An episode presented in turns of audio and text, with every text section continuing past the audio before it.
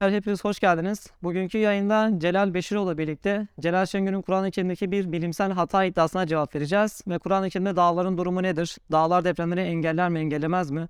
Hem Celal Şengör'ün iddiası burada bilimsel olarak doğru mudur? Bunu ele alacağız ve dağlarla alakalı Kur'an-ı Kerim'deki bilimsel mucizeler var mı? Yani Kur'an-ı Kerim'deki bu dağlar anlatımı, dağların oluşumu, jeolojiyle ilgili ayetler bilimle ne kadar paraleldir?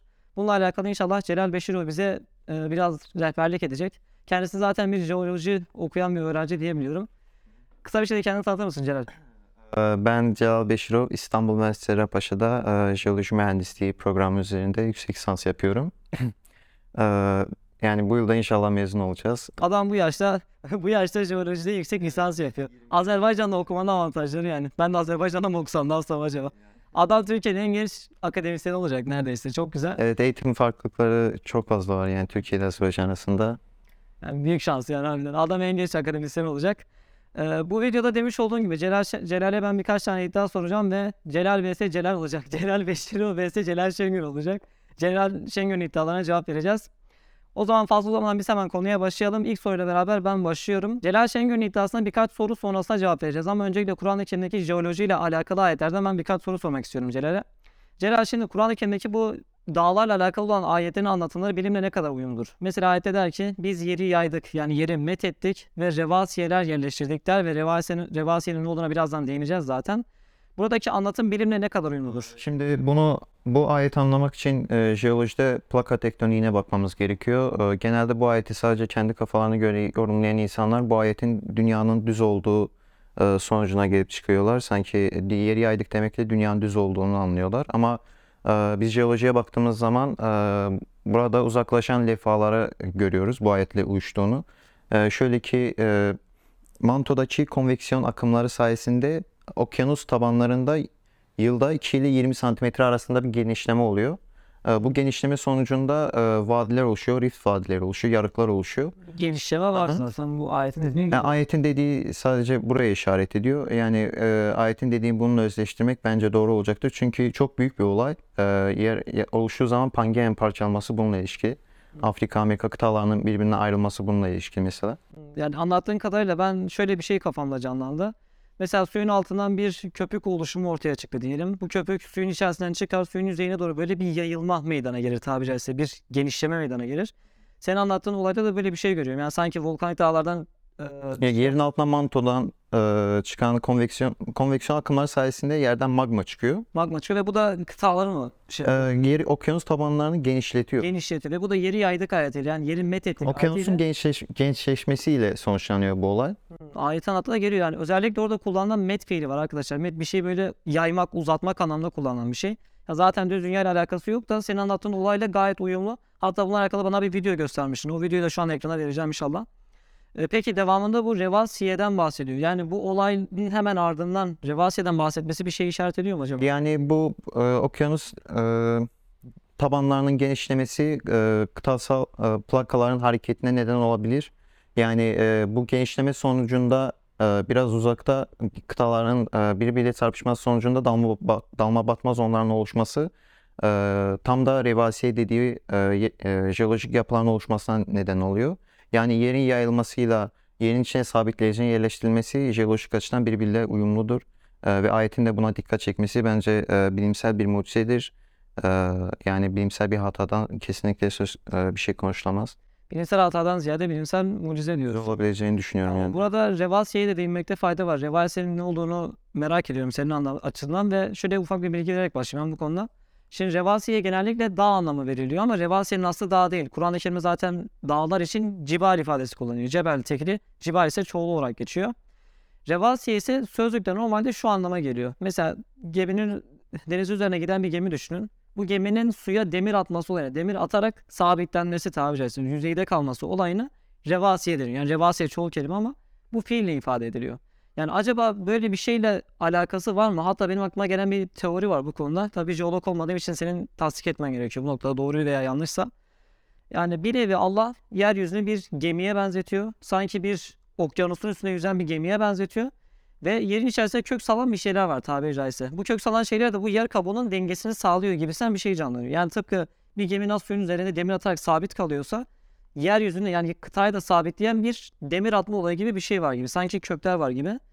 Böyle bir şey var mı? Yani dağların böyle bir özelliği var mı? Var. Ee, İki kıtasal kabuğun çarpışması sonucunda e, kıtalar e, birbiriyle yani dalma batma sonu oluşmuyor. Her ikisi de kıvrılarak yükseliyor.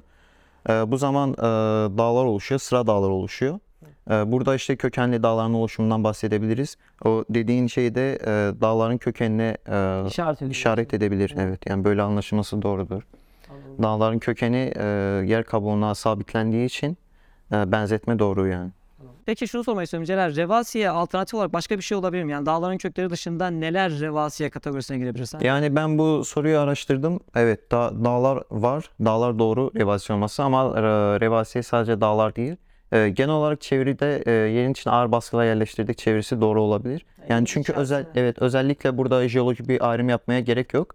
Ama nedir sorusuna revasiye e, şöyle açıklama getirebiliriz. Birincisi volkanik dağlar olarak düşünebiliriz. Volkanik dağlardan e, bu e, okyanus dip- diplerinde olan e, volkanik dağlar da olabilir. E, kab- yer kabuğunda, kıtasal kabukta da olan e, dağlar da olabilir. Fark etmez yani. E, bundan başka lakolitler, batolitler ve lapolitler olabilir. Bu yerin içinde olan oluşumlardır. Tam da yerin içine yerleştirdik Özellikle şey. burada belirtmek istiyorum. Arkadaşlar ayetin içerisinde fi harfi kullanılıyor. Fi. Yani mesela yerin üzerine demek için alel art dersiniz. Alel kullanırsınız. Ama Kur'an-ı Kerim ise fil art diyor. Mesela bununla alakalı benim mucize olduğunu düşündüğüm bir ayetten örnek vermek istiyorum sana. Celal Fussilet suresine geçiyor. Yerin içerisinde yerin tepesinden dağlar meydana getiriliyor. Yani iki tane e, kıta çarpışıyor. Birini, biri diğerinin içerisinde üst taraftan oluşuyor. Yani tabiri caizse yerin içerisinde yerin tepesinden dağlar meydana, revasiyeler meydana getirdik diyor. Bu neyle uyuşuyor senin bildiğin kadarıyla? Ee, İki kıtasal kabuğun çarpışması sonucunda e, dalma batma zonu oluşmaz. Kökenli dağlar oluşur. Evet. Ama okyanusla kıtasal kabuğun çarpışması sonucunda Biri diğerinin altına giriyor yani. Tabii birinin tepesi diğerinin altına giriyor. Okyanus. Ayetteki altına buna çok uyumlu görünüyor. Ee, şimdi Revasiye'nin devamına gelirsek Dom dağlarını buraya, Kubbeli dağları e, örnek olarak ilave edebiliriz. Bundan başka platolar ilave edebiliriz. Platolar e, dağlardır. Platolar da bir dağ çeşididir. Ama dağlardan farklı olarak yüzeyi masa gibidir, dümdüzdür. Tam da düz, dümdüz olmasa da bir girinti, çıkıntı falan olsa da e, yani düzdür. E, genel Ayak olarak basılacak dağlardan- yer gibi Evet. düşünebiliyorsun. Genel olarak dağlardan farklı olarak düzdür. Ee, Bundan başka e, platolar erozyona uğrayarak e, me- e, mesalar, bütler oluşturuyorlar. Yani hepsini ben e, revasiye ait olabileceğini düşünüyorum. Bundan başka da tektonik dağların buraya ait olabileceğini düşünüyorum. Ee, Yani te- e, fayların sonucunda oluşan tektonik dağlar da e, revasiyeye ait edilebilecek yapılardan birisidir. Horslar ve grabenlerin de ait olabileceğini düşünüyorum. Çünkü onlar da ağır baskılardır. Yerin içine gömülen e, bir ağır baskı grabendir. Ondan sonra e, horsların da e, tektonik dağ olabileceğini düşünüyorum. Bu yüzden horslar ve grabenleri de buraya etmek, e, revasiyenin bir çeşidi olduğunu söylemek bence doğrudur. Peki burada bonus bir soru sormak istiyorum. Burada burada bahsetmiş olduğun şeyler hani dengeyle bir alakası var mı? Yeryüzünün dengesiyle veya dünyanın dengesiyle bir alakası var mı? E, Evet, e, de- denge dediğimiz zaman izostesi olayına bakmamız gerekiyor. Ya Yani izostasi bu arada şuna söylemek istiyorum. Zaten çoğu Müslüman e, Celal Şengör bu iddiayı ilk ortaya attığı zamanlarda bunun izostasi ile alakalı olduğunu söylediler ama ben çok bir şey anlamadım açıkçası. Yani okudum bir şey anlamadım. E, Yer kabuğu kütleleri arasındaki olan eşitlik durumudur izostasi. Çok basit dille anlatırsak. E, bir örnek verirsek e, o genişleme olayında yaranan yeni e, litosfer parçasıyla dalma batma zamanında dalan litosfer parçası e, tam da birbirine eşit haldedir. Yani yerde sürekli bir eşitlik denge durumu söz konusu oluyor. Veya grabenler, hostlara bakarsak grabenler yere battığı zaman çok ağır bir kütle kaybı zam- yaşandığı zaman ve horse'larda da yüksek bir yükselme yaşandığı zaman, yeni bir kütle yarandığı zaman bunların arasında eşitlik durumu oluşuyor. Yani bu parçaların birbirine eşit olması e, izostasiyle ilişkilendirilebilir. Yani çok basit dille anlatırsak e, yer kabuğundaki deformasyon olduğu zaman e, yer kütlelerinin birbirine eşitlik denge durumu halidir izostasi. Anladım. Yani bu izostasi anladığım kadarıyla dağlarla uyum sağlıyor aslında değil mi? Yani veya senin bahsetmiş olduğun revasiyle de uyum sağlıyor. Yani bir nevi zaten şuna belirtmekte fayda var. Celal Şengör'ün hata olduğunu iddia etmiş olduğu ayette zaten zelzele ifadesi geçmiyor. Zelzele zaten Arapçadır. Orada made fiili geçiyor. Bu made fiili biraz daha depremden farklı olarak sanki dengeyle alakalı. Ya ben mesela senin kadar jeoloji anlayan birisi değilim ama ayet okur okumaz benim aklıma gelen olay şu. Bir nevi Allah diyor ki yerin içerisinde bir takım sabitler var. Bir takım kök salan bir şeyler var. Bunlar diyor dünyanın dengesini sağlıyor. Bunlar olmasaydı siz sabit ay dahi duramazsınız diyor. Yani ayetin bununla alakalı olduğu görülüyor. Yani normal depremle alakalı olmadığı görülüyor. Bu denge e, sarsmasıyla ilgili denen şey e, dalma batma zonunda dalan e, parçanın üstünde oluşan e, sis- e, depremlerle ilişkilidir olabilir. Yani e, onunla ilgili olduğunu düşünüyorum. Dalma batma zonlarında sismoloji ile ilgili yani depremlerle ilgili e, yazılar var jeoloji kitaplarında. E, buna Amerikan jeologlar Benioff zonu diyorlar. Yani bu tam da o dalan parçanın üstünde oluşan e, sarsmayla yani depremle ilgili yani bu ayetin e, bu olayla ilişkili olabileceğini düşünüyorum. Anladım, anladım. Bir şey daha soracağım. Ondan sonra herkesin merakla beklediği Celal Şengör'ün iddialarına geçeceğim. Yani Celal Şengör'ün iddiası bilimsel mi değil mi? Buna geleceğiz. Peki dağların e, bu sarsıntıyı absorbe etme gibi bir özelliği var mı yani? Emme özelliği var mı? Evet, dağların e, çok yüksek şiddetli e, depremleri absorbe edebileceği ya da e, rotasına bir etki edebileceği, kontrol altına alabileceği e, düşünülebilir. Doğru bir düşünce olabilir. Ama genel olarak tüm yer kabuğunda oluşan e, tüm depremleri e, şiddeti fark etmeksizin tüm depremleri dağlar kendi kontrol altına alır, absorbe eder, e, yok eder diye bir şey e, söz konusu değil. Yani öyle bir şey olsaydı zaten e, hiçbir zaman deprem varlığına haberim olmazdı. Ama etkisi var yani emmede etkisi var. Aynen bu zaten Ayet'in dediğini doğruluyor. Ve şunu ilave etmek istiyorum ben. Zaten bu olay ilk olduğunda bir e, yayıncı Peter'dı. Soy ismini tam hatırlamıyorum. Peter de Callis mıydı? Belki yanlış telaffuz ediyor olabilirim de. O da aynısını söylemiş yani. Yani dedi ki shock absorber dedi. Dağlar alakalı. Evet böyle bilmiyor demiş. var yani İngilizce yayınlar falan e, var. ara, arasın bulabilirsin. Evet makale de var hatta bununla ilgili. Aslında bu bir de şeyi çürütmüş oluyor. Yani dağların harbiden depremi engelleme özelliği olduğunu göstererek bu ayette bir bilimsel hata olmadığını göstermiş oluyor. Peki şimdi merakla beklenen soruya geliyorum. Bu konuda eklemek istediğim bir şey varsa ek, eklemek istediğim bir şey varsa. bu bu kadar. Bu kadar tamam. yeterli. Çok detaya girmez girirsek e, sıkılabilirler yani. That's enough. Ee, şunu soracağım. Peki Celal Şengör'ün iddiası bilimsel olarak doğru mudur? Yani kendisi şimdi yayında zaten şunu da belirtelim. Hani iftira atmış olmamak için. Celal Şengör doğrudan dağlar depremlerin sebebidir demiyor. Yani dağlar var diye deprem olur demiyor da ama farkında olarak ve olmayarak yayında öyle bir algı oluşturuyor. Çünkü o yayını izleyen herkes dedi ki ya Celal Şengör dağlar depremlere sebep oluyor dedi. Ama Kur'an tam tersini söylüyor diyerek bir şey oldu. Yani Celal Şengör ima ediyor farkında olmaksızın. Yani şöyle e, şimdi e, Kur'an'da net olarak dağlar depremleri engeller diye bir ifade geçmiyor. E, dağların depremlerle ilişkisi olduğu geçiyor. E, Celal Şengör'ün dediği de aslında doğru bir şey. Yani dağlar depremlerle ilişkilidir. Yüksek dağların olduğu yerde depremler olabilir. Yani bu doğru bir şey. Ama şey, Kur'an'da bunun tersini ifade eden bir, bir şey yok. Celal Şengör Kur'an'da e, bir çarpıtma yapıyor. Bel ya da geleneksel e, yorumlara dayanarak Geleneksel yorumlar alakası var çünkü tefsiren çoğunu öyle anlamış. Evet öyle anlamışlar. E, Zaten e, Revasiye'nin tüm yer kabuğu olduğunu diyenler de var. Bu da bir hata. E, ama yani Celal Şengör'ün yaptığı mantık hatası sebeple sonucun yerini karıştırmak. E, şöyle anlatıyor. Sanki onun dediğinden şu anlaşılıyor. Nerede dağ olursa yani e, dağların sonucunda depremler oluşur gibi fikir algı yaranıyor. Evet sanki dağlar depremlerin sebebidir gibi bir düşünce yaranıyor ama e, depremler sonucunda dağlar oluşur ve depremlerin sebebi faylardır. Yani toprağın altında olan kırılmalardır. E, burada e, sebeple sonucu karşılamak şöyle bir şey oluyor. Şö- Şöyle bir mantık hatasına benziyor. Nerede e, polisler olursa orada bir kaza oluşur. E, Abi, ama kaza için kaza oluşan yere polisler gelir. Yani şey gibi. dalma batma zonu oluştuğu zaman sonuçta dağlar oluşur. E, depremler de oluşur. Bu depremin sonucunda dağlar oluşur. Ama e, Kur'an bunun aksine bir şey söylemiyor. Yani dağlar olduğu yerde depremler olmaz diye bir ifade kullanmıyor. Bu yüzden Celal Şengör'ün e, Kur'an'da var olduğunu söylediği şey aslında Kur'an'da yok. E, dediğimiz gibi Revasiye dağlar değil. E, net olarak dağlar değil. Ki olsaydı bile, olsaydı bile sebeple sonuç aslında yer değiştirdiği için bir problem olmuyordu anladığım kadarıyla. Ya bu şeye benziyor dediğine ilave olarak söylüyorum. Yani nerede hastane varsa o kadar çok hasta vardır gibi bir şey oluyor. Yani şey diyor nevi Celal Şengör'ün ağzıyla söylüyorum bunu. Hastanelerin olduğu yerde zibil gibi hasta olur diyor. Abi hasta olduğu için hastane var zaten. Yani buraya bir hastane dikmeyelim insanlar hastalanır Aa, aynen falan. Yani Olay ona gidiyor. bir alakası yok yani. yani. E, Yani kısacası arkadaşlar ben şimdi Celal kadar bilen biri değilim ama en azından herkesin seviyesini anlatmaya çalışıyorum. Yani çok basit dille anlatırsak Celal Şengör Hoca'nın dediği e, jeolog- jeolojik açıdan doğru ama e, felsefe ve Kur'ani açıdan yanlış.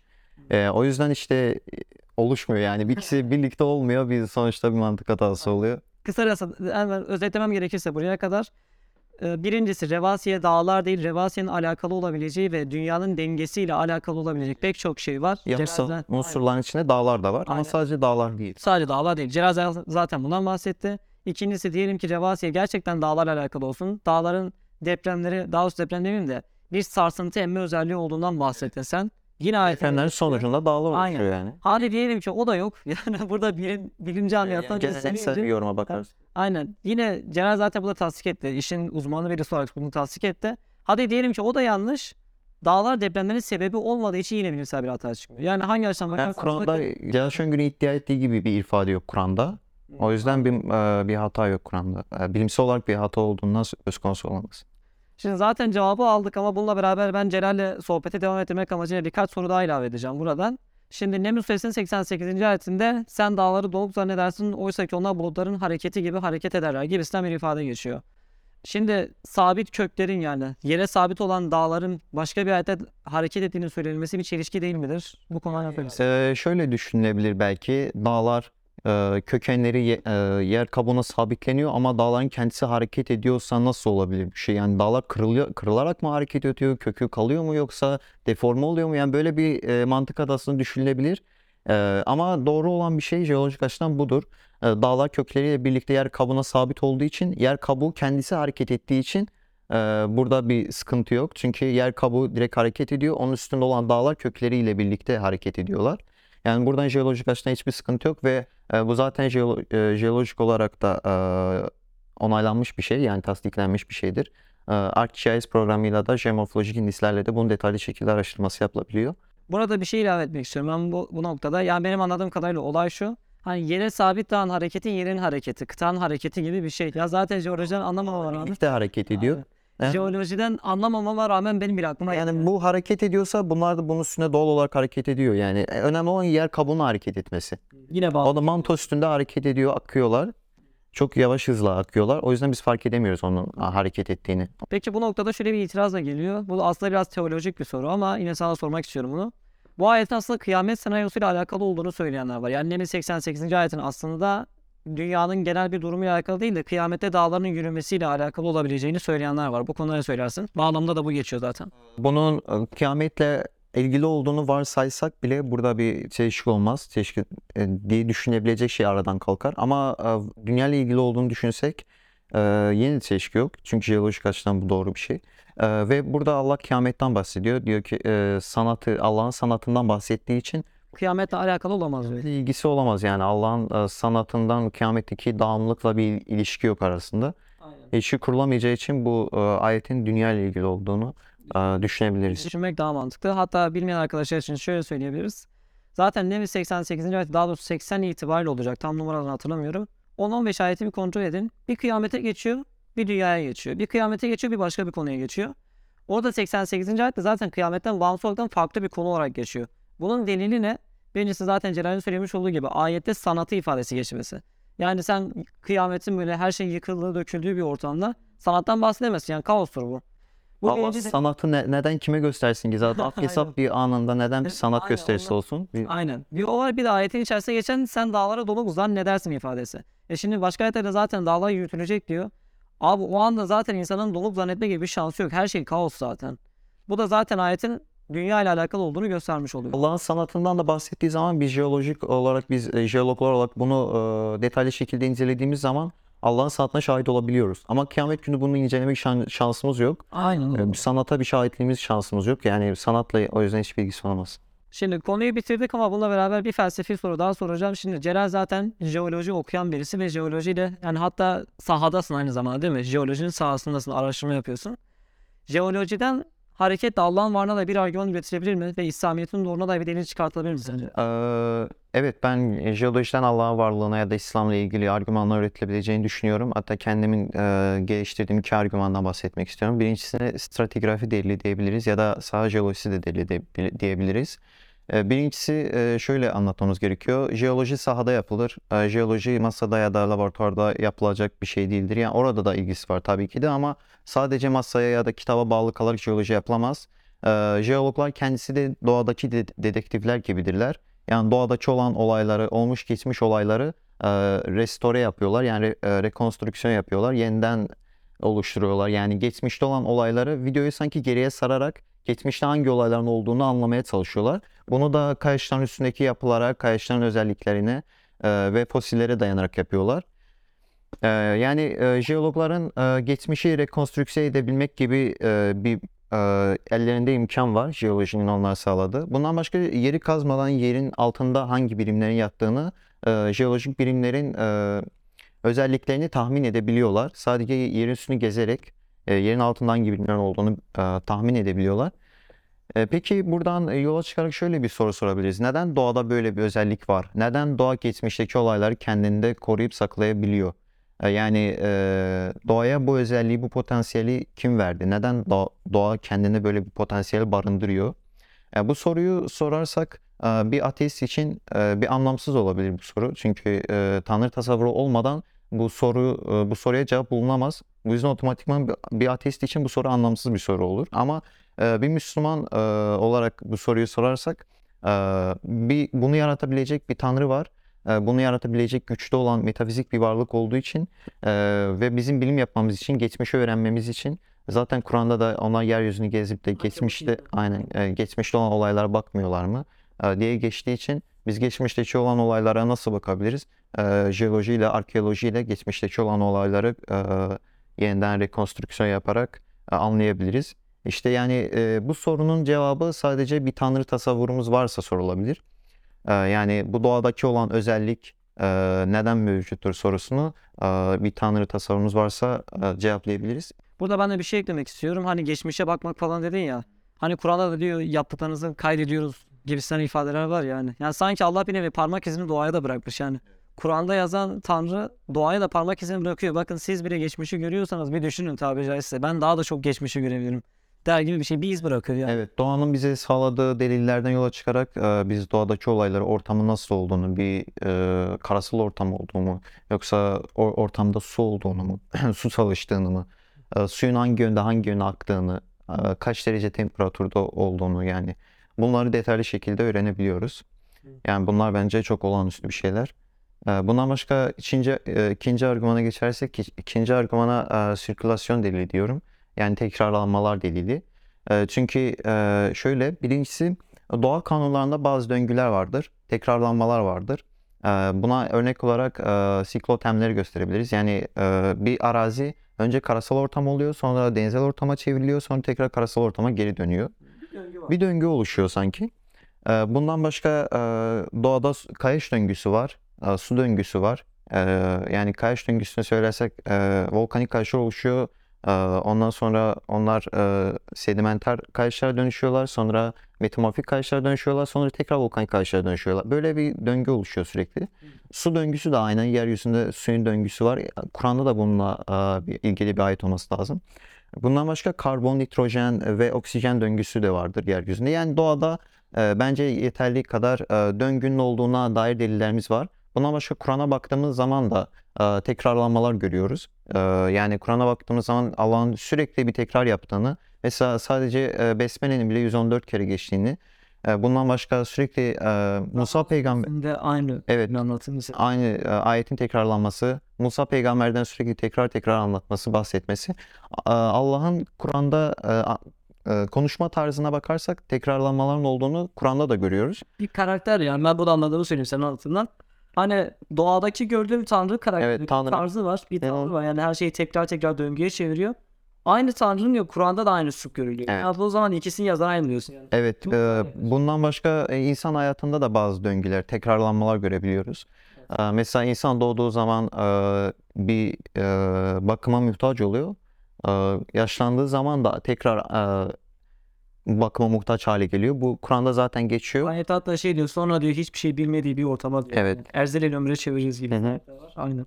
Yasin Suresi 68. ayette geçiyor bu. Bundan başka şöyle bir deyim var. Ders sen öğrenene kadar devam eder diye bir deyim var. Yani doğanın insan hayatında toplumsal olarak isterse kişisel olarak bizim sürekli hayattan çıkarmamız gereken dersler olduğunu düşünüyorum. Biz bu dersleri almazsak, görmezden gelirsek bu dersler durmadan tekrarlanır. Mesela e, durmadan e, Türkiye'de faylar oluşuyor, depremler oluşuyor. Biz bu depremlerden bir ders çıkarıyorsak e, bu depremlerinden e, artık e, hazır oluruz sonraki depremlere. Yani doğa durmadan bize e, bizim hayatımıza katkı yapacak dersler veriyor ve bu dersler tekrarlanıyor. İnsan hayatında da tekrarlanmalar oluşuyor. E, peki bu tekrarlanmaların ne- sebebi nedir? E, acaba bir ilişkisi var mı bu tekrarlanmaların Kur'an'daki, insan hayatındaki, doğadaki? Yani tamamen farklı olgular. Bunların arasında bir ilişki var mı diye düşünürsek Tanrı'nın varlığını bilen bir insan için bu Tanrı'nın doğayı yaratırken doğaya kendi kurallarını koyması, bundan başka Kur'an'da da anlatırken Kur'an'a da kendi parmak izini koyması, insan hayatına da aynı şeyi yapması sanki bir nevi kendinin Tan- Tanrı'nın varlığının tek olduğuna gösteriyor. Yani monoteizme dair bir delil olarak bir çıkarımda bulunabiliriz buradan. Bundan başka Kur'an'da Fussilet Suresi 53. ayette şöyle söyleniyor. Onlara ufuklardaki ve kendi nefislerindeki delillerimizi ileride göstereceğiz ki onun yani Kur'an'ın gerçekliği onlara apaçık olsun. Rabbinin her şeye şahit olması yetmez mi? E, Yani e, Kur'an'da ister geçen tekrarlanmalar, insan hayatında ya da doğadaki olan e, tekrarlanmaların e, sadece Tanrı'nın tarzıyla, yaratma tarzıyla açıklanabileceğini düşünüyorum. Eğer bir Tanrı tasavvurumuz yoksa bu benzerliklerin açıklaması yoktur. Bir dikkat çekilebilecek bir durum da değil, değildir. Sadece şu anlattığım bile İslamiyet'in dair çok bariz bir delil. Hani ne bilimsel mucize ne şu ne bu. Yani tabi caizse ben buna kendimce fıtrat delili diyorum. Yani felsefi argümanın haricinde bir fıtrat delili. Hani harbiden doğaya bakıyorum. Doğadaki tanrı figürüyle tabi caizse Kur'an'daki tanrı figürü. aynı. Yaratma tarzı aynı, Üslup aynı, gönderme tarzı aynı. Aynen. Ya doğaya baktığın zaman gördüğün bir üslubu var. Sanki doğa sana konuşuyor. En basitinden bir dört mevsim döngüsü sana işte. Bak diyor her şey yükselir. Her şey en zirveye çıkar. Ha, aynen. Ve her şey sıfırlanır diyor. Bu bana mesela hem dediğin gibi hem bir döngü var hem de şunu söylüyor tabircisi. Doğa bana diyor ki yeniden diriliş var diyor. Ortalık diyor ter, çer çöpe de dönse bir yağmur yağar tekrar onlar dirilir diyor. Hani doğadaki sıvın ben aynısını Kur'an'da görüyorum tabiri caizse. Allah e, dediğin gibi Fussilet Suresi 53. ayetinde bununla ilişkisi olduğunu. Ufuklarda da. Evet, doğada da var bu deliller. Celal verdiğin bilgiler için çok teşekkür ederim. Gayet verimli bir yayın oldu. Umarım bu saatten sonra da artık Celal Şengör'ün iddiasını sürekli olarak gündem edip de bakın Kur'an'da jeolojik bir hata var diyen olmaz. Celal sağ olsun çok güzel açıkladı. Celal Beşirov, Celal Şengör'ü bitirdi. Öyle bir durum oldu. Yani sadece anlaşmazlık var. Bu anlaşmazlığın neden olduğunu. Ya ben şunu şuna inanan birisiyim. Şuna belirteyim geçmeden önce. Ya bir insan profesör de olsa, doktor da olsa, doçent de olsa ne bileyim artık hangi seviyeye çıkarsa çıksın. Hani yanlış bilgi verebiliyor. Ha ben burada Celal Şengör özelinde söylemiyorum. Yani genel Ve genel e, bu e, kıtaların e, okyanus tabanlarının genişlenmeyi ortaya attığı zaman karşı çıkmışlardan mesela. Biz şu anda saha jeolojisi yaptığımız zaman eski de yapılmış çalışmaları ya çürütüyoruz ya da destekliyoruz. E, çelişkiler oluşabiliyor doğa, doğası. profesör de olsa yani yanlış bir Jeolo- evet, sadece jeolojiden bile baksak yani birbiriyle çalışan insanlar, bilim adamlar var yani. Şu an bile çalışan göre reddiye veren bir profesör var yani. yani. E, bu doğal bir şey. İster dinde olduğu gibi çatışmaların olması. Ben ilahiyatçıyım. İlahiyat alanında da görüyorum. Yani Evet. bugün isim vermeyeceğim. Yani profesör, doktor ünvanlarına sahip böyle çok uzman, çok usta kişilerin makalelerine ben bakıyorum. Yani çarpıtma yapıyor adam. Hani tam Olabiliyor. güya dini savunacak. Ama dini savunayım derken yanlış bilgi veriyor mesela. Bunu ben de görüyorum. Ben ilahiyatçı olarak görüyorum. Celal zaten bir jeo- jeolog diyelim artık yani nasıl olsa akademisyen olacak az kaldı. Yani, İnşallah. e, Celal de bunları zaten görüyor. Tekrardan Celal verdiğim yer için çok teşekkür ederim. İzlediğiniz için teşekkürler arkadaşlar. Bunları paylaşarak daha fazla kişiye ulaşarak bana destek olabilirsiniz. Bilgi kirliliğine karşı ne kadar çok yayılırsak o kadar iyi olur. İzlediğiniz için teşekkürler. Allah'a emanet olun. Celal söylemek istediğim bir şey var. E, kanala abone olabilirsiniz. Paylaşabilirsiniz. Celal senin kanal olsa seninki de Ee, kanal. yok. Celal kanal açarsa abone olayım. 4 yıl bekle. Doktoradan sonra belki. Hadi görüşürüz arkadaşlar. Görüşürüz.